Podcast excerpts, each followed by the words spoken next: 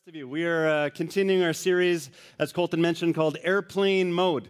And we wanted to uh, begin uh, 2018 uh, with a focus on disconnecting from the noise of the world, the noise around us, uh, so that we can more clearly hear the voice of God, connect with God. And uh, if you've never put your phone in airplane mode before, uh, it's an incredible thing. It actually disconnects all your notifications. You don't uh, hear the buzzes or, and your phone going off and vibrating and ringing. And uh, I had my phone, as I mentioned last week, my phone uh, stopped working for the entire month of December. And uh, once it stopped working, I wasn't really in a rush uh, to get it fixed. It was like this, this, the vacation. It was like a staycation. I, I felt like I could escape from the world. And we want to intentionally do something like that uh, over these uh, weeks. Uh, we are uh, seven days in here on our 21 days of prayer and fasting. And if you didn't begin with us last Monday, that's totally fine. we would just invite you to join us now. And so, as you know, or some of you know if you're here last week, at 9.15 we're praying uh, before the service begins. And this morning we had about uh, 40 to 50 individuals uh, here before service praying together. A great time uh, in prayer together. And we want to invite everybody uh, to come and join us for that prayer time. If you got young kids, bring your kids too. Uh, we'll all pray together at 9.15. Uh, so last week we kind of talked about the reality that there is a God who speaks, and depending on who you are, you might be somewhere along the spectrum that you believe uh, that God doesn't speak at all. Uh, there, are, there are Christians in this world that believe that God has ceased to speak, that the only way that He speaks today is through the Bible, through His Word. Uh, he spoke uh, before that, uh, revealed his will to his disciples, his apostles. They recorded what God had said, and that book is sufficient for everything we would ever need to know about who God is. Uh, and uh, so he has ceased to speak in the way that he did. Uh, there's some of us that may believe that God does continue to speak, but only to a select few individuals, and uh, that have a special gifting to hear the voice of God. Uh, some of you are over here that you know, I believe that God does speak to lots of different people, but for whatever reason, he doesn't speak to me. And some of us are over here where we have actually heard the voice of God. Uh, well, I actually argued last week uh, that I think all of you have probably heard the voice of God, you just didn't recognize it. Uh, and you are beginning to recognize, if you're over here, that God is speaking to you, and you're growing in your understanding, your ability to hear God's voice in your life. And as we unplug and go into airplane mode over these 21 days, I am trusting and praying that you are going to hear God's voice encounter Him in new and profound ways that are going to be transforming for your life. And as you do that, please continue to journal. I, I invited last week for us to practice journaling even in conversational form. Just put, uh, you know, I, I, put M as my initials, and then I write a prayer, and I write G as God initials, and then I write down what I sense Him saying to me, and I start journaling this conversation with God. It's been a just a practice that I've been doing these last few months, um, and it's been very uh, enriching and meaningful uh, for my relationship with God. In John 10, uh, we read this last week. It says, The gatekeeper opens the gate. Uh, the gate, sorry, the gatekeeper opens the gate for him, and the sheep recognize his voice and come to him. He calls his own sheep by name and leads them out. After he has gathered his own flock, he walks ahead of them and they follow him because they know his voice. They won't follow a stranger, they will run from him because they don't know his voice. Jesus promises that if we are followers of Jesus, if we are his sheep and he is our shepherd, that we will hear his voice and that we will recognize his voice, that we will run from voices that aren't his uh, and we'll run towards him and follow him uh, because we're tuned in to his voice. And we ta- chatted last week about a conversation killer. And so when we're praying and we have a sense that God might be saying something to us, uh, often the, the question we begin to ask is that just me? Is that just something else? Is that just my own thoughts, my own feelings? Is that just fill in the blanks? Uh, and what happens is when we start to do that, we, we start to discredit the ways that God speaks and we shut down the conversation. And instead, I'm inviting us to instead ask the question is that true? Is that true? You know, I've told you that as we listen for the voice of God that it's never just you. It's never just your own thoughts, like that we are holistic beings, that God uses our thoughts and our, our emotions and other people. It's, it's never just you.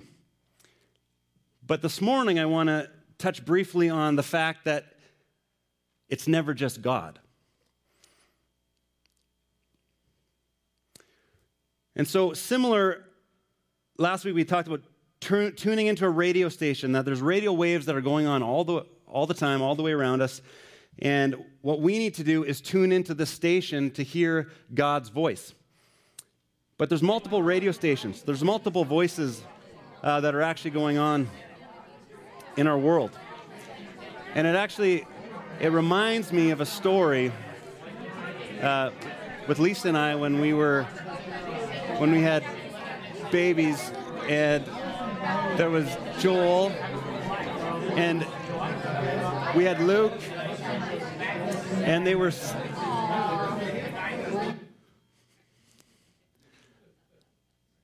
That's, that's what's going on in our minds and our hearts most of the time. And God, God is trying to speak to us. And how do we actually move through the noise of voices? How do we recognize which voice is God, what voice is something else, somebody else? And as I, as I was trying to tell the story, I couldn't even keep my thoughts straight there. Uh, our first two boys, Joel's our oldest, Luke is our middle son. And I remember when we had Joel, uh, you know, this mother's intuition, if, uh, if you're a mom, you've experienced this, that, you know, when your baby cries in the night, like, you just, you have this ability to hear that voice. Uh, and if you were sleeping beside your husband, you also recognize that he has, the, he has this inability to hear the voice of the baby. Can I get an amen on that? and so you're like, how is he snoring? The baby is screaming, and I've been up three times, and he, he will not wake up. He just does not tune into the voice. And we can see that we can grow our ears and our, way, our, our ability to connect to a certain voice, and mothers know this intuitively. And I actually experienced this when we had our second son, Luke. Uh, so, you know, when, when Joel was about two years old and Luke was a baby, uh, we, we kind of made this deal that Joel became my kid and Luke became Lisa's kid because uh, Joel was still waking up uh, sometimes at night as well. And so uh, Joel would wake up, and I actually tuned my ears at that point to hear uh, Joel's voice. And I would wake up to Joel's voice, and Lisa would stay sleeping. And then Luke would scream and wake up, and Lisa would wake up to Luke's voice, and I would sleep right through Luke's voice. And it was just crazy how this happened that we were able to train our ears even when we were sleeping, even when we didn't know, uh, but we just naturally, instinctively picked up on the voice of the one that we were supposed to be listening to. I think that's a little bit of what Jesus is talking about in John 10 that we grow in our ability to hear the voice of God, that we can quickly and easily discern uh, what is God's voice and what is not his voice. And so last week we talked about the voice of God. Uh, and I want to highlight four voices that often are going on in our minds and our hearts. God is always trying to speak. And we highlighted last week also uh, that God's uh, norm is that he often speaks in a still small voice. And you can recognize as you hear the different voices behind that audio file there, uh, if there's a still small voice in there, it's actually difficult uh, to discern uh, unless you're looking and listening for it.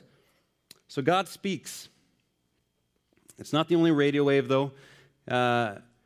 The scripture talks about one called the devil, Satan. He's referred to as the accuser, a condemner, a liar, a deceiver, a thief who's come to kill, steal, and destroy. And scripture also said he comes as an angel of light, which means that he often, when he speaks, it seems to make sense. That makes sense to me. That seems right. You know, if you think of when, when Satan came in the form of a serpent, tempted Adam and Eve in the garden, and he, he said, uh, you know, doesn't the, fruit look good? Well, it did look good. And he did say, if you eat the fruit, you will you'll have an understanding of good and evil. And they ate it and they did. And so it's not even that Satan told a whole lie, it's that he told a half lie. And that he presented himself in an understandable, uh, right looking way. And some of us has actually become very tuned into this voice of accusation, this voice that accuses you, this voice that condemns you. You live under the weight of this accusation and this condemnation, or maybe you have a tendency to put others under that weight. And it seems right. You have the appropriate data to base those thoughts on. You know, it makes sense to me. You know, I'm not very good at that. I, I don't, uh, I'm not very lovable because of this, this person rejected me. And, and then we start to believe these lies about who we are. But those types of voices, that voice of accusation, that voice of condemnation, is not the voice of Jesus. So we have to be able to identify when there's a thought in our heart or in our mind that might be understandable, it might make sense to us,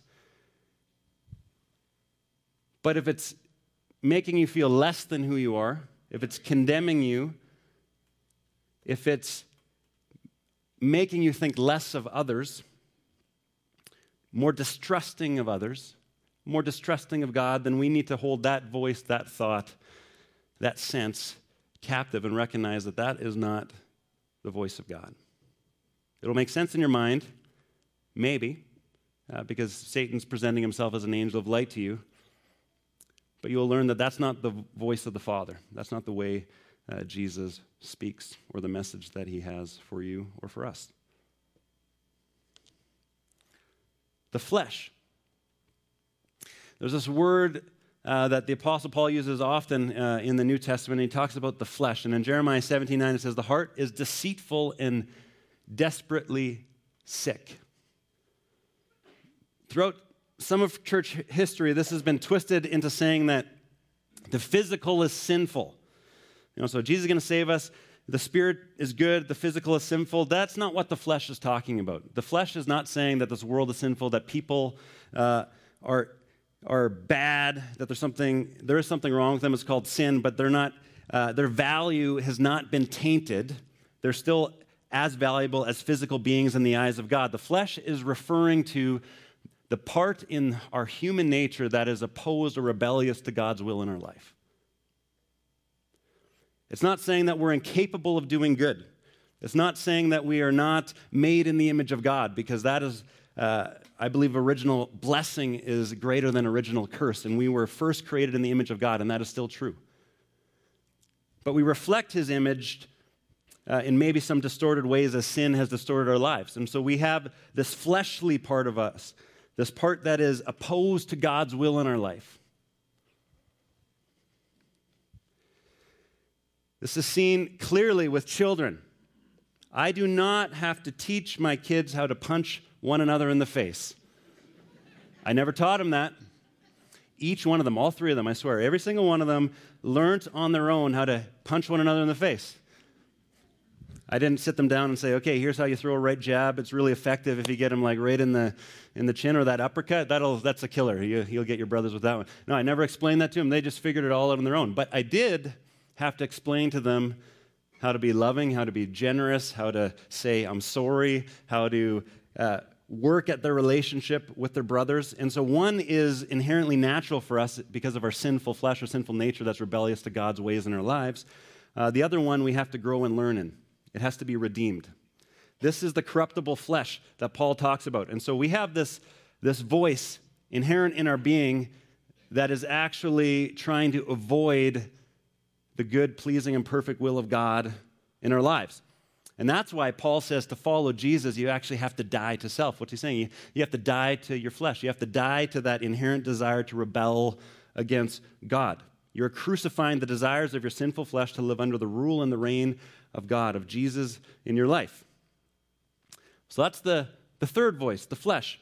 The fourth voice is the world. When you combine the flesh with the voice of the enemy, and people get together to form families, to form communities, to form cities, to form businesses, to form governments. You start to have this systemic cultural voice that the scripture refers to as the world. So, again, sometimes we read scripture, we think the world. You know, God obviously doesn't like the physical world. That's not what scripture is saying.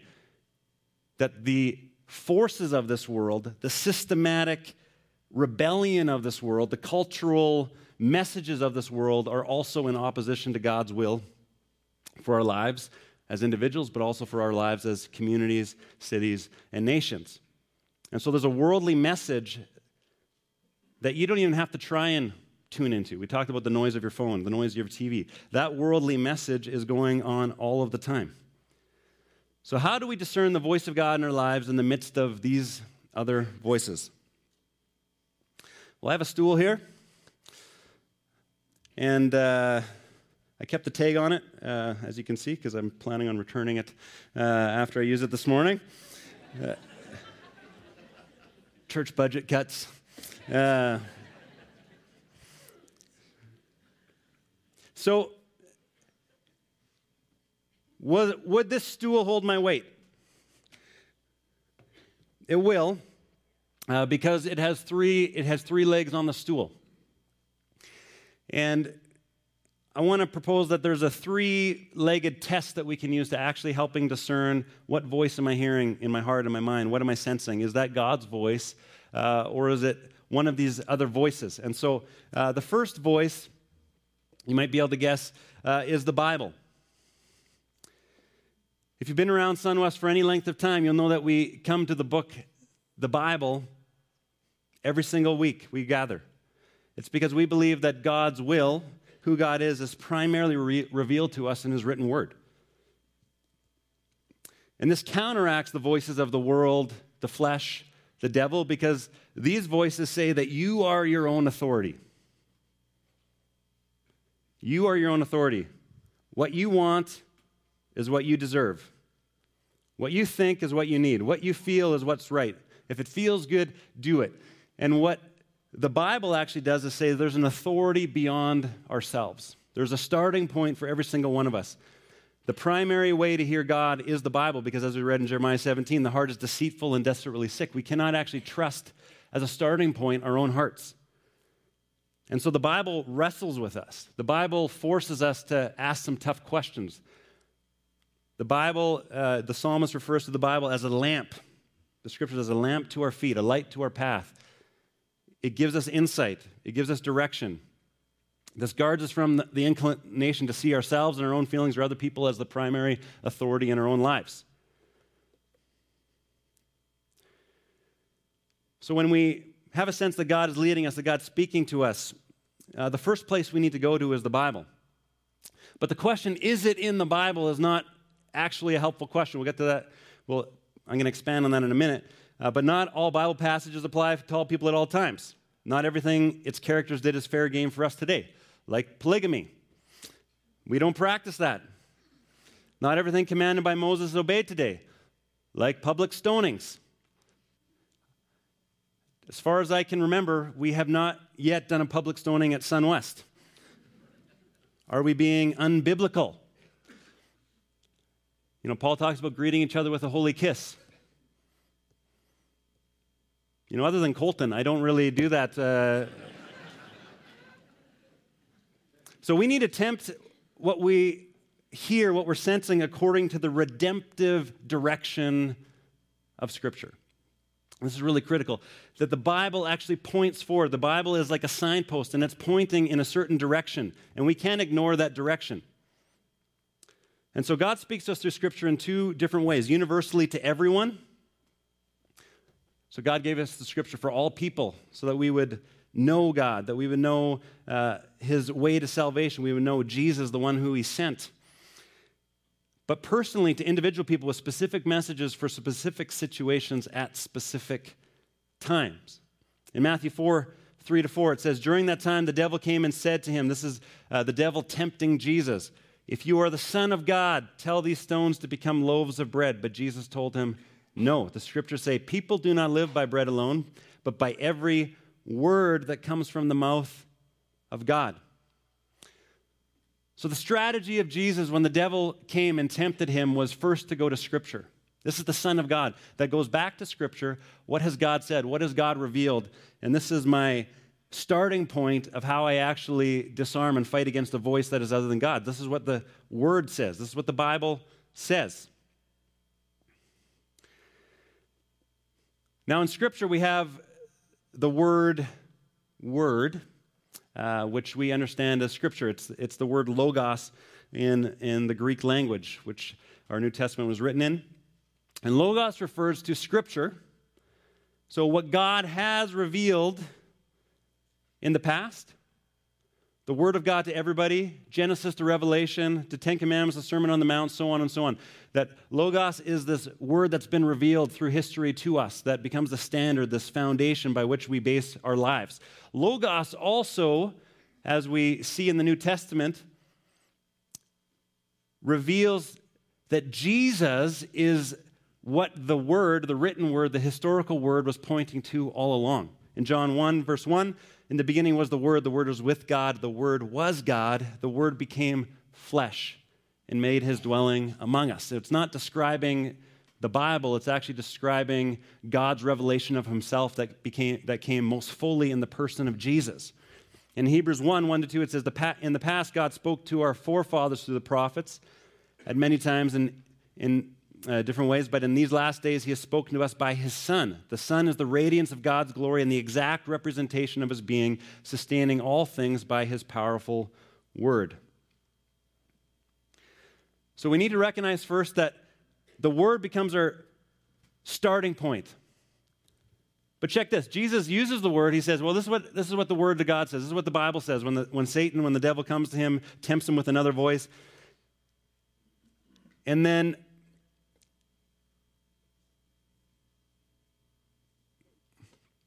And then Jesus responds by saying, uh, or this is what it says, sorry, uh, in the following verses in verse 5. Then the devil took him to the holy city, Jerusalem, to the highest point of the temple, and said, If you are the Son of God, jump off. For the scriptures say, He will order His angels to protect you, and they will hold you up with their hands, so you won't even hurt, uh, so you won't even hurt your foot on a stone. Jesus responded, The scriptures also say, You must not f- test the Lord your God. So fascinating. Jesus counteracts the devil's attack with Scripture. Then the devil comes back and uses what? Scripture. And the devil probably knows the Bible better than you do. And so, although the, the Bible becomes our starting point, it becomes an important part of discerning the voice of God, it is not sufficient in and of itself. When we read the word word in Scripture, sometimes it says logos, but the other word that it's using is the word rhema. Say rhema.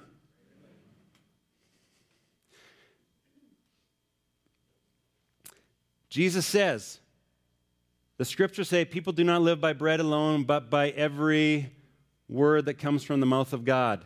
But that word is the word rhema. Jesus is not saying logos. And what is rhema? Rhema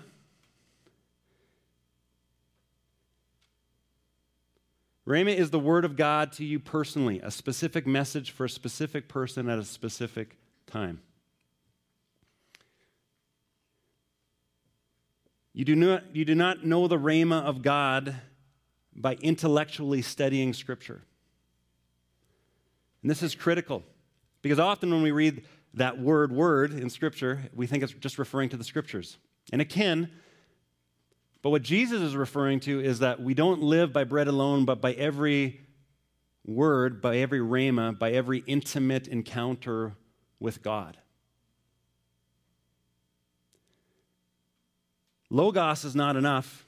God actually brings Rhema along with Logos and gives us a word of God, gives us a fresh encounter of God, a fresh understanding of God and it's to us personally. And until God speaks to you personally, Scripture you'll find will not be enough to stand up against the attacks of the enemy. I'm not downplaying the role of, Bi- of the Bible. I love the Bible. I spent seven years of my life in school studying the Bible. I read it almost every day of my life. But the Bible is not the source of my life. It, it, God gave me the Bible to point me in the direction of the source of life. In John 5 39 to 40, Jesus says to the Pharisees, who knew the Bible better than you and me, You search the scriptures because you think they give you eternal life, but the scriptures point to me. Yet you refuse to come to me to receive this life. And one more quick Greek lesson the word life there. There's two Greek words for life bios and zoe. I've taught on this before, but uh, bios is like we all have life in this room right now because we're all breathing. Right? Everybody's breathing? We're okay? Bios is survival. You're alive, your heart is beating. Zoe is thriving. Zoe is this enriching, invigorating, fulfilling, I was made to live this life kind of life. And Jesus says, You search the scriptures because you think they give you Zoe. They give you this rich, satisfying life. But the scriptures point to me, yet you refuse to come to me to become really alive. Do you want to thrive or do you want to just survive? And so the Bible is the first leg in our stool. It's the primary filter that we use to, to recognize the voice of God. The Bible itself points to uh, the word, the written word points to the living word, Jesus. And it's as we study the scriptures, as we encounter God in the scriptures, then it becomes not just a logos, but a rhema, not just something written historically, but something that God is actually speaking to me uh, today with. The second leg in our stool is the body of Christ, the church. It says in Scripture that where two or three are gathered in Christ's names, we have assurance of his presence. It says in Matthew 18. If you sense God's voice, we should ask, is it in line with Scripture? Yes. But is it, is it in line with, uh, the, is there confirmation in my faith community? And that faith community could look like, uh, you know, it could look like uh, a home group. It could look like, uh, you know, accountability group. It could look like our church community here on Sunday morning. It could look uh, like a lot of different things. But as I gather with other brothers and sisters who are following Jesus, is what I'm sensing and what I'm feeling, uh, does that resonate with you? And so we discern that in the context of community because the Bible says we are the body of Christ together, not individually. And so we come together to form a body. The hand can't say to the foot, I don't need you. The foot can't say to the eye, I don't need you. If one part suffers, the whole body suffers. If one part rejoices, the whole body rejoices. And so we see this picture in Scripture that we come together as a collect as a bunch of individuals to make a unit.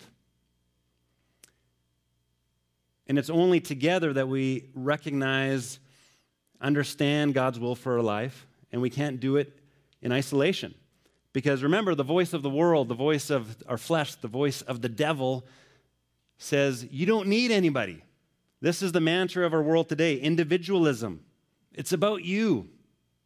It's all about you whatever you want. Don't let somebody tell you what to do. And often our idea of community is let's just gather around other people that are like me, that think like me, that act like me, that see things the way I see them. And Proverbs 27, verse 17 says, As iron sharpens iron, so one person sharpens another. And I, I love this verse. I, I've gone back this verse through you know, even back to college, this, this verse was really important to me. It, talked about the importance of gathering with a group of uh, individuals so that we would sharpen one another. And I referred to even my best friends as these iron sharpening iron type of people in my life. Uh, but I've recognized in recent years that what's referred to in Proverbs 27 17 isn't just your best friends, but it's also those siblings in your family that you don't get along with super well. It's that cousin when they come over for dinner, uh, uh, or a Christmas dinner, that just annoys you, and you're counting down the hours when this holiday season is going to be over so you get back to the privacy of your own home. Because what happens is when we are around people that annoy us a little bit, that don't think exactly like us, that see things from a different perspective, is that it sharpens us, it refines us, and it actually forces us to grapple and wrestle with God's will and God's voice in our life. So we come together in the messiness of community. Even this morning, uh, you know, we're praying about, you know, church as family. That's a good picture. That's the picture that the scripture gives us. Church as family because it's messy and it's not always easy. And we don't run into isolation. You know, the world, the, the flesh, the devil would say, you don't need them. They don't agree with you. They're not right. Just isolate yourself. But as soon as we isolate ourselves, we lose the capacity to actually discern God's will and his voice in our life. The third leg in the stool, the Holy Spirit. This is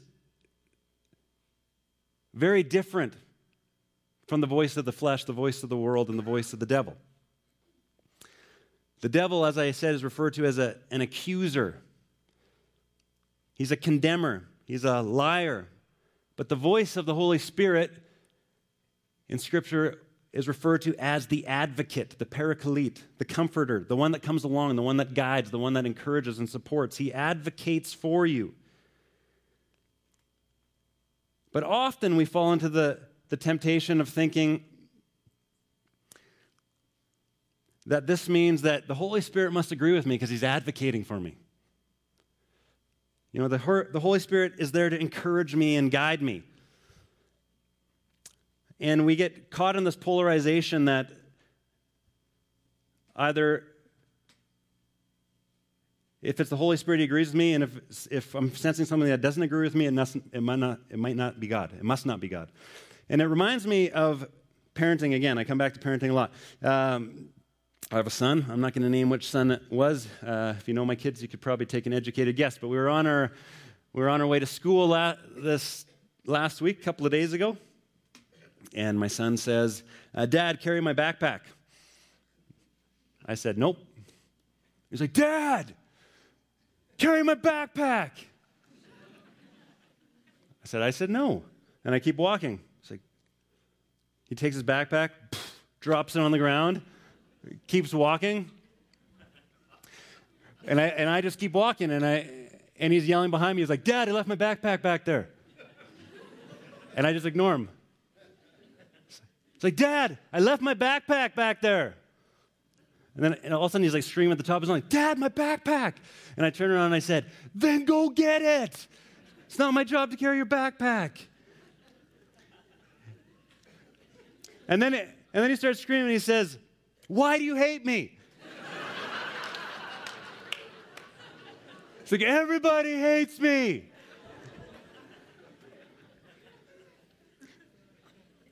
And I stop I grab and I say, I said to him, I was like, I don't hate you. And the fact that I won't carry your backpack does not mean I won't hate you. It just means the backpack's your responsibility, and I'm not going to take your responsibility for what you need to carry. And I won't tolerate untruth. And we've we had this conversation with this specific son a few times the last few weeks that's convinced when it's convenient that I hate him, uh, that nobody loves him. And I said, My love is not agreement. In fact, I love you too much to let you stay the same. And I said, I'm not going to tolerate untruth. I'm not going to tolerate you saying that I hate you because that's not true. And so I said to him, Tell me the truth. Just, just tell me the truth. You love me? Say it like you mean it. You love me. I was like, Yeah, I love you. And I love you so much that I'm not going to allow you just to stay like the spoiled, rotten little kid. You're at, God's calling you to something more. It's my job to actually call you up. It's my job to call it the best in you. I'm not going to let you stay the same. And so the Holy Spirit comes to us and says, I don't always just agree with you. I'm actually calling the best out of you. And when the voice comes to convict us, and this is, this is very important, we talk about condemnation. The devil comes to condemn it. The, the devil makes you feel crummy about yourself. It makes you, he makes you feel hopeless. He makes you feel like there's nothing that you can do. He questions your worth. But the Holy Spirit comes and he challenges you as well, but he convicts you. And you will know the difference because one is calling you to be more. One is calling you to rise up. One is saying, I love you too much to let you just stay the same. And I'm not going to play this game of I only love you if I agree with you. Go pick up your own backpack. So, John 14, 16 talks about that the Holy Spirit has been given to us as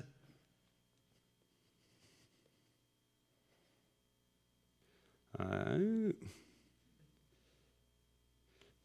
He said, Jesus says, I will ask the Father, and he will give you an, another advocate who will never leave you. He's the Holy Spirit who leads you into all truth. The world cannot receive him because it isn't looking for him and doesn't recognize him. But this is the advocate. This is the Holy Spirit that convicts us, that calls us to more. And we need to learn to listen for that voice. So these are the three tests, the three points that we need to, when we're praying, be aware of as we're wrestling with different voices, different senses. Does this line up with Scripture? Does it line up with the redemptive direction of Scripture, what God has revealed in the past and what God has revealed to me uh, in Scripture? Does this voice line up with the community of faith that God has put me in? When I'm in these refining relationships of you know people that agree with me and disagree with me i trust them because we've all bent our knee to jesus and he's he reigns in our lives and so i can actually trust these people with what i'm sensing and trust that they're going to refine me and that through that i'm actually going to encounter and understand god's will more clearly in my life the holy spirit do we recognize the holy spirit the advocate the comforter that comes to guide yes but also convict and challenge us and call us to more yet these three voices, I don't think are enough. It's not enough to use the three legged stool test.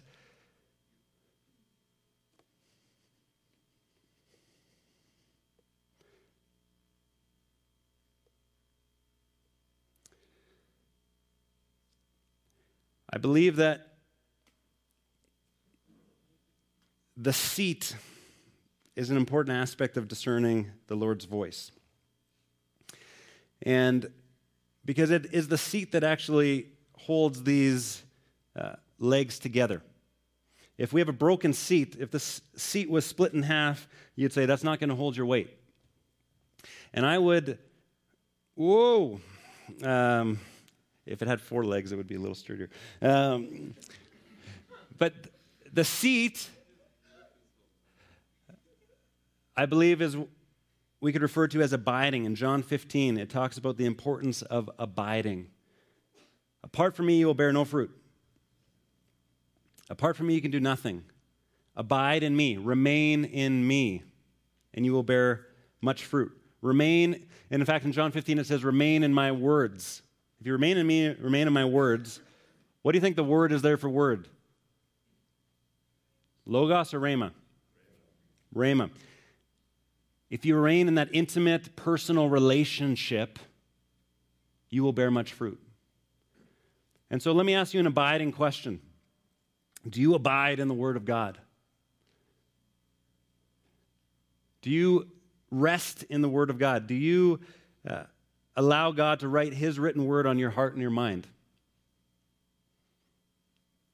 Are you so familiar with Scripture because Scripture functions as this filter? And it's like this foundational base layer of when you have thoughts, you have uh, you feel like there's a voice and you're trying to discern what that is. The, the Bible is an automatic filter to those voices. And are you abiding in the Word of God? And do you recognize that the Word of God points you to Jesus? Are we abiding in Jesus? Are we abiding in the Logos, what He said, but also in the Rhema of what He continues to say through what He has said to us personally? Are you abiding in community? Are you someone that just runs when it's difficult, when it's not easy, when somebody is sharpening you and pushing you? Uh, you know, community encourages me. You know, this community has encouraged me greatly. This community has also really challenged me. Uh, you know, these last few months have been full of meetings for me. Uh, meetings I'm just like, yeah, that was great. I feel encouraged. And then meetings that I feel challenged. Ugh, like I walk away, I'm just like, I'm wrestling. And those are way more valuable than maybe we assume they are because those things are forcing us to wrestle with what we're sensing, what we're feeling.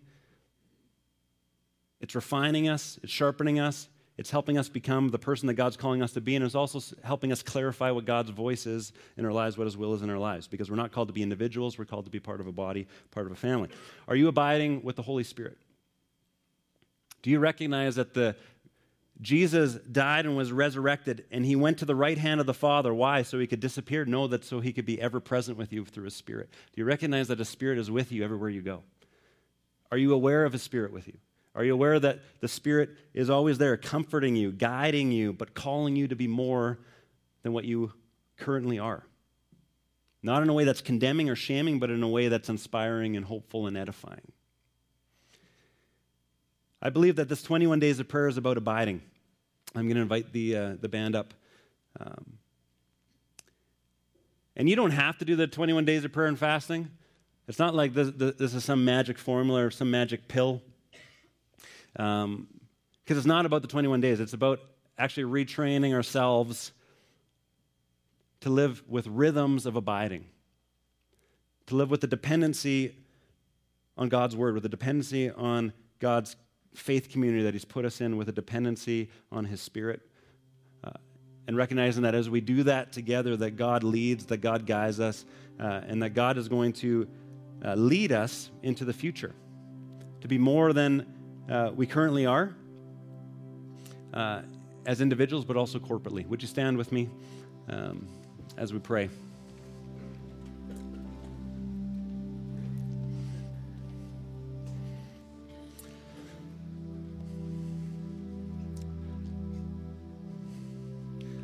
Father, we uh, recognize that uh, listening to your voice and learning to hear your voice is not easy.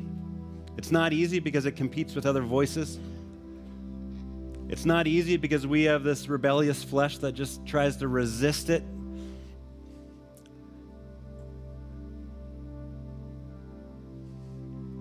So, Jesus, we just uh, ask that you would forgive us for the times that we ignore your voice in our lives.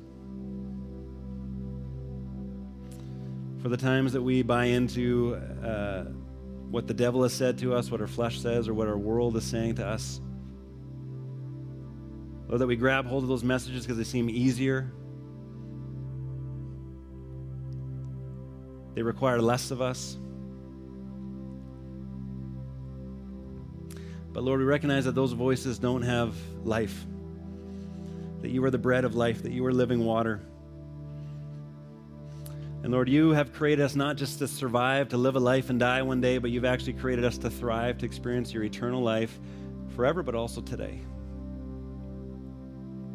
And Jesus, we just ask that in these coming days in these coming weeks, that you would uh, break through the noise in our world, that you would break through the noise in our families, that you would break through the noise in our workplaces, in our homes, in the privacy and the isolation of our own thoughts, and that we would encounter the living God who created the heavens and the earth. This God who is so big and majestic, but yet so personal. So personal that he would choose to dwell within us with, with your spirit. So, Lord, give us discerning ears.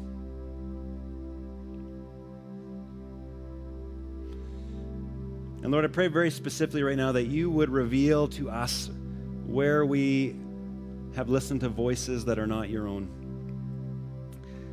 As sheep, where we've entertained a voice that is not our good shepherds. That we would be humble, Lord, that we would be quick to acknowledge that, quick to repent of that, and Lord, quick to make things right with you.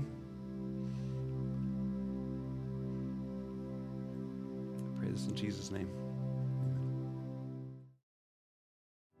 So, Father, we pray that you would give us eyes to see you.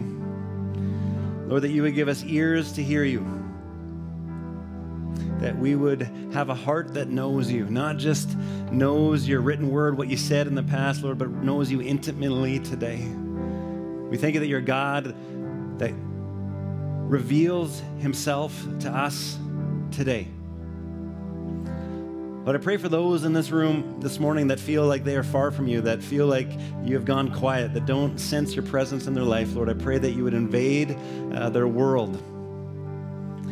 Lord, I pray that they would, they would be aware of your Spirit's presence in them, with them, guiding them, and calling them.